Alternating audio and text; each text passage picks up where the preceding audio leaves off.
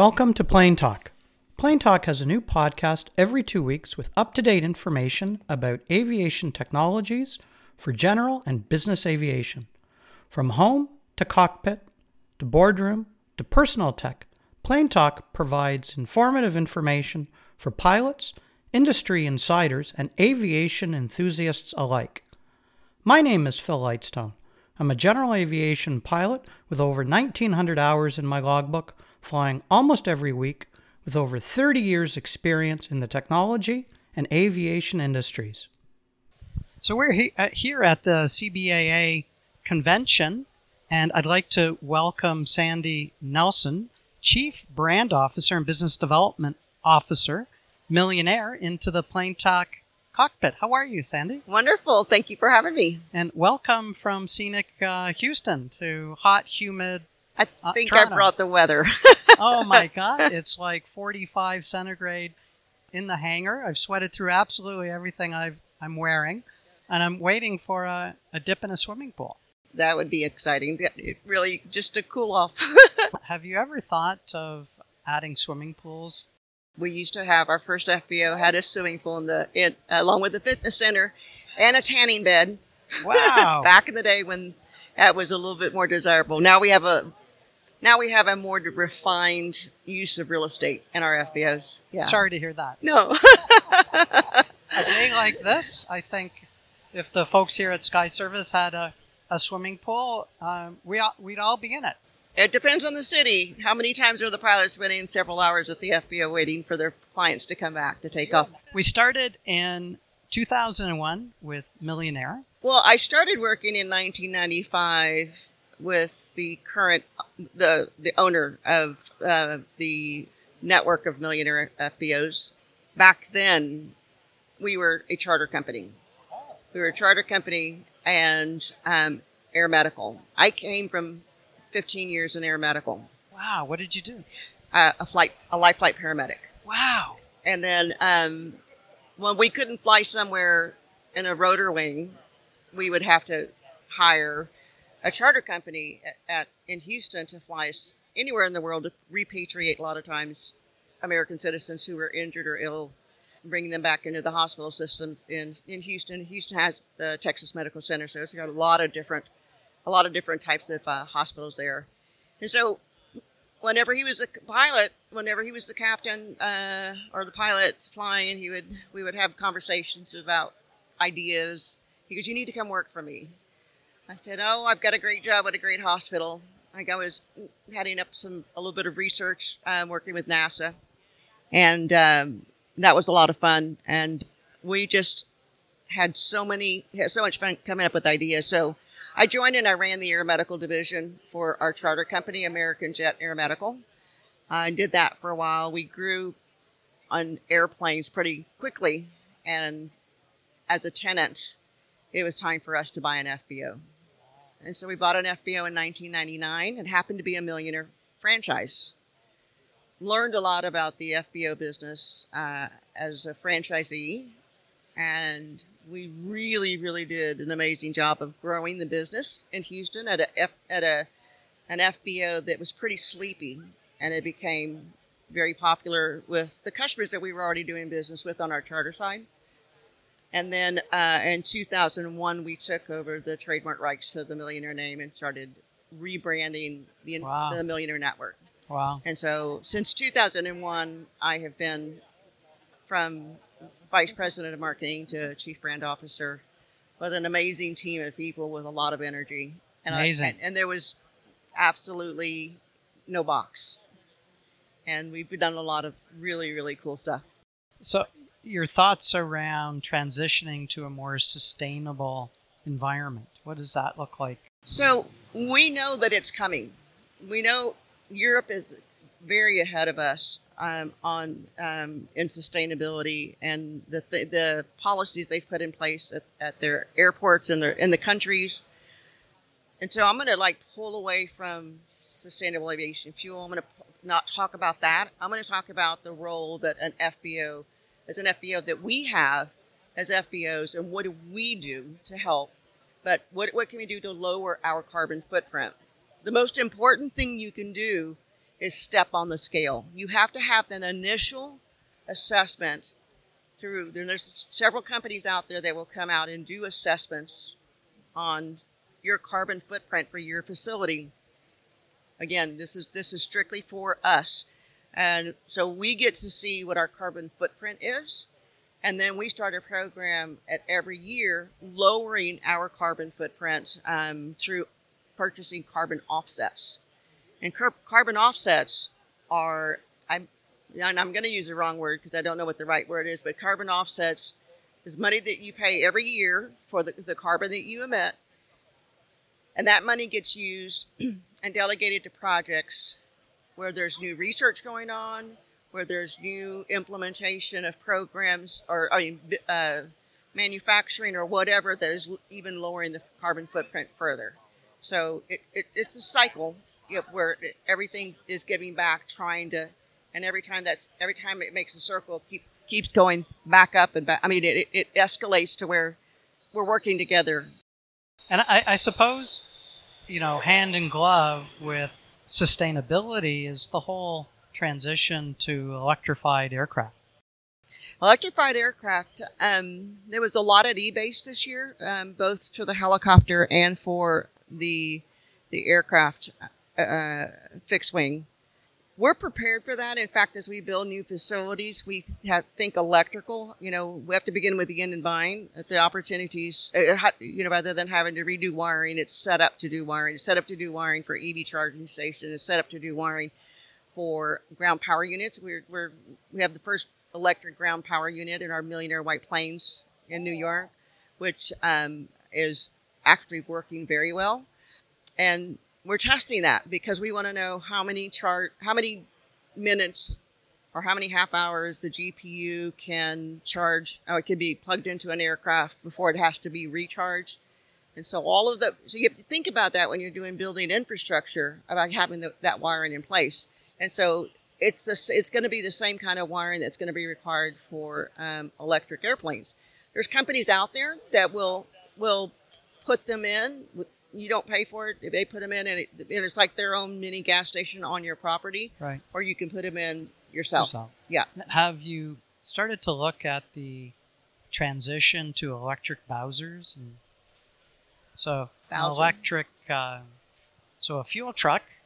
Okay. rather than having 100 low lead in it, or Jet A, it has an electrical power bank. Right. Drive it out to to the to the aircraft, plug it in, come back 20 minutes later, good to go. Right now, we're looking at biodiesel and the use of biodiesel, renewable diesel, and one of those two is the correct one. I don't remember. There is a difference between those two. One of them may, requires modification and testing of the engines, and it depends on how big, how new the fuel the fuel truck is.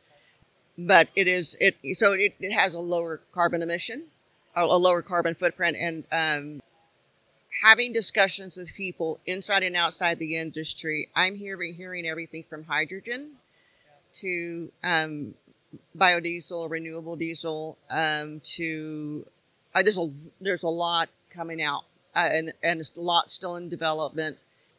It's going to be a really interesting next couple of decades. My uh, personal favorite is fungible fuels, which is a process that's already has beta testing plants operational, where you take essentially mine carbon emissions out of the air, so take carbon out of the air, yes. apply electricity to it, with being close to Niagara Falls, copious amounts of clean energy, and then uh, with a proprietary process, manufacture any kind of fuel you want. And it seems to me that putting in a little micro fungible fuel plant at Pearson gets rid of the whole supply chain issue and from a, uh, your perspective no longer having to buy carbon offset credits because you're actually pulling you could actually sell your own carbon offset. Right. Well and that i mean i've heard about what you what you just described. I don't know a lot about it um, but there's a you know there's also a lot of alternatives for sustainable aviation fuel. And so it, there's a lot to learn. Um, but one of the things that we can do for our customer, so as a part of our carbon assessment, there's scope one and scope two.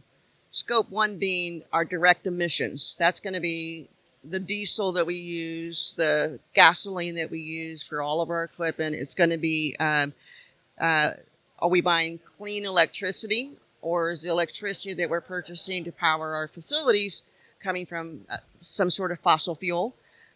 So scope one and scope two are cover those areas. Okay. Scope three, which right now um, in the United States, we're focusing on scope one and scope two, but scope three is um, how far do your employees commute to work? Scope three is everything else that is are you doing business with companies who are environmentally friendly right so, so then would you then start to line up your suppliers into an a category and a b category and one day. create preferred. Poss- possibly one possibly one day. We'll start paying attention to scope three one day um, but right now we're focused on scope one and scope two. Now, what we can do for our customers is is start um, putting sustainable aviation fuel um, in our fuel farms, um, what, whether it is at at any mix, if it's a two percent mix or or fifteen or eighteen percent mix, whatever. But the cost of that is so high. So there's a we call it a green premium, and there's a lot of companies that want to do something um, for the environment, but not at the cost of fuel of what it is today.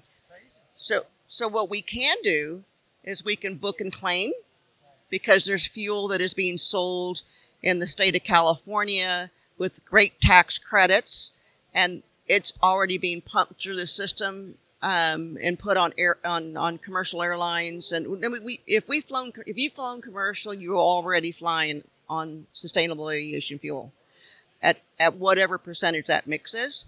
And so that book and claim is when somebody else in another state could pay for the fuel, pay for the pay for the the carbon credit uh, as a part of their fuel price, and it doesn't. You're not paying, you know, five times, three times, five times more uh, the cost of jet aviation. So, are you creating that blueprint to sustainability, electrification, environmental changes that is then rolled out across the, the whole the whole network? So we are putting together a sustainability plan. I'm glad we didn't do it a year ago because to because a year later I would have already changed it because there's so much new information that's coming out. And we've got to really study it carefully to understand the opportunities, what's coming out. Uh, we're studying solar panels on our rooftops. Um, we're studying EV charging stations. We're even working right now with our rental car agencies, making sure that they have. We know that they have electric vehicles as well that we can that we can uh, also rent for our customers. Uh, but at the same time, too, we would need to support our customers that have, have gone electrical. They that they have charging stations uh, um, available to them when they come into the FBO. We don't have to use rapid charging because they're getting on an airplane and so we can use you know a, a, a simpler Overnight. yeah a simpler um, plug so uh, excuse the pun mm-hmm. what's on the horizon Million Air growth expansion of our footprint um, we have some thoughts on europe we have some thoughts on latin america um, that for those F, those independently owned fbos that are interested in joining Million Air they would need to be interested in our future, where we're headed, including sustainability, including you know everything from the service levels to an employee culture. An employee culture is an extremely important part of our our uh, DNA. Uh, and then on top of that, the um, anything that's that anything that's new that makes sense for our network. And so we come up with a lot of good ideas that we'll beta test first at a corporate owned FBO so what are what are the top three? I would say the top three is truly living in a in a in a, in a work environment that has a strong employee culture. We live the upside down pyramid where there's servant leadership. We're here to provide resources for frontline employees to really do an amazing job. You know, that old cliche happy people, happy employees, happy customers. There's some ma- there's some magic in that because people will come walk into our facilities and when the team is happy and they're engaged and they're and they're awake passengers can feel the difference i've had a customer comment card that really stood out for me. And, it, and the pilot that wrote in, wrote in said, you know, I walked into this Million Air FBO and it just didn't feel like a Million Air. And he wasn't talking about the facility, he wasn't talking about anything else, but he said it, there was something missing.